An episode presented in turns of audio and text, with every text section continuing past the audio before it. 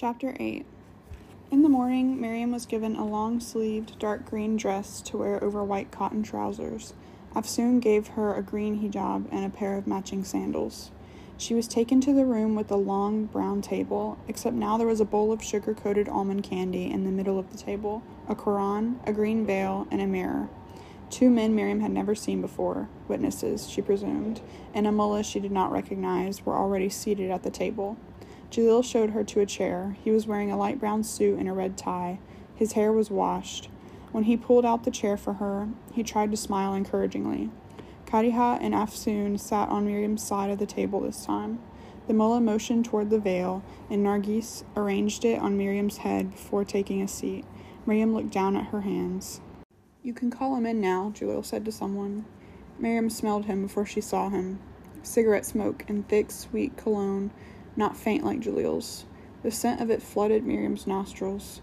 Through the veil, from the corner of her eye, Miriam saw a tall man, thick bellied and broad shouldered stooping in the doorway. The size of him almost made her gasp, and she had to drop her gaze, her heart hammering away.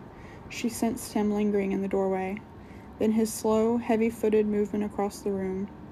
The candy bowl on the table clinked in tune with his steps. With a thick grunt, he dropped on a chair beside her. He breathed noisily. The mullah welcomed them. He said this would not be a traditional nikah. I understand that Rashid agha has tickets for the bus to Kabul that leaves shortly. So, in the interest of time, we will bypass some of the traditional steps to speed up the proceedings. The mullah gave a few blessings, said a few words about the importance of marriage. He asked Jalil if he had any objections to this union, and Jalil shook his head. Then the mullah asked Rashid if he indeed wished to enter into a marriage contract with Miriam. Rashid said yes. His harsh, raspy voice reminded Miriam of the sound of dry autumn leaves crushed underfoot. And do you, Miriam Jan, accept this man as your husband? Miriam stayed quiet. Throats were cleared. She does, a female voice said from down the table. Actually, the mullah said, she herself has to answer, and she should wait until I ask three times. The point is, he's seeking her, not the other way around. He asked the question two more times. When Miriam didn't answer, he asked it once more, this time more forcefully. Miriam could feel Jalil beside her shifting on his seat, could sense feet crossing and uncrossing beneath the table. There was more throat clearing. A small, white hand reached out and flicked a bit of dust off the table. Miriam, Jalil whispered. Yes, she said shakily. A mirror was passed beneath the veil. In it, Miriam saw her own face first the archless, unshapely eyebrows, the flat hair, the eyes, mirthless green, and set so closely together that one might mistake her for being cross eyed. Her skin was coarse and had a dull, spotty appearance. She thought her brow too wide, the chin too narrow, and lips too thin. The overall impression was a long face, a triangular face, a bit hound like. And yet Miriam saw that, oddly enough, the whole of these unmemorable parts made for a face that was not pretty, but somehow not unpleasant to look at either. In the mirror, Miriam had her first glimpse of Rashid the big, square, ruddy face, the hooked nose, the flushed cheeks that gave the impression of sly cheerfulness, the watery, bloodshot eyes, the crowded teeth, the front two pushed together like a gabled roof, the impossibly low hairline, barely two finger widths above the bushy eyebrows, the wall of thick, coarse salt and pepper hair. Their gazes met briefly in the glass and slid away. This is the face of my husband, Miriam thought. They exchanged thin gold bands that Rashid fished from his coat pocket. His nails were yellow brown, like the inside of a rotting apple, and some of the tips were curling, lifting.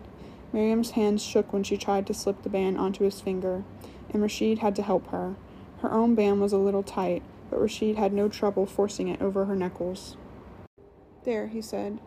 It's a pretty ring, one of the wives said. It's lovely, Miriam. All that remains now is the signing of the contract, the mullah said. Miriam signed her name, the meme, the re, the ya, and the meme again, conscious of all the eyes on her hand. The next time Miriam signed her name to a document, 27 years later, a mullah would again be present. You are now husband and wife, the mullah said. Tabrik, congratulations. Rashid waited in the multicolored bus. Miriam could not see him from where she stood with Jalil by the rear bumper, only the smoke of his cigarette curling up from the open window. Around them, hands shook and farewells were said, Korans were kissed, passed under. Barefoot boys bounced between travelers, their faces invisible behind their trays of chewing gum and cigarettes.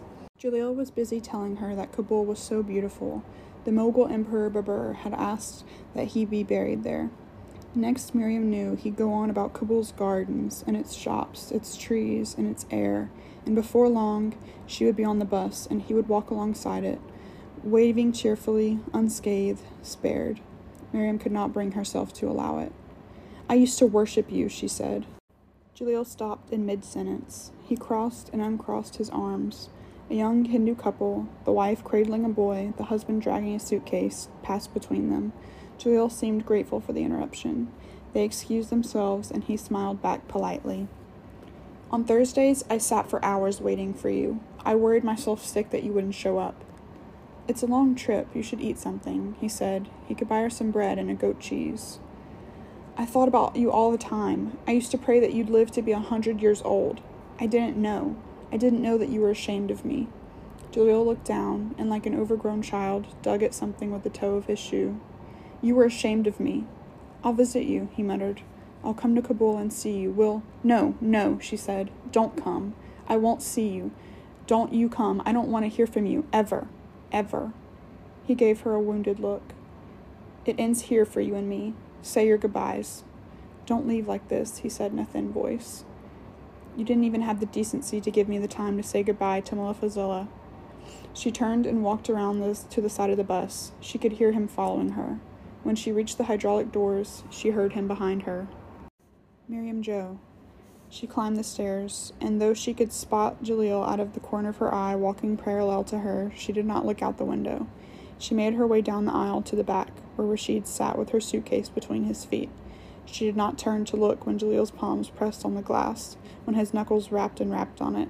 When the bus jerked forward, she did not turn to see him trotting alongside it.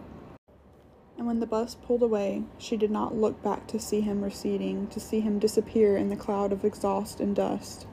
Rashid, who took up the window and middle seat, put his thick hand on hers. There now, girl. There, there, he said. He was squinting out the window as he said this, as though something more interesting had caught his eye.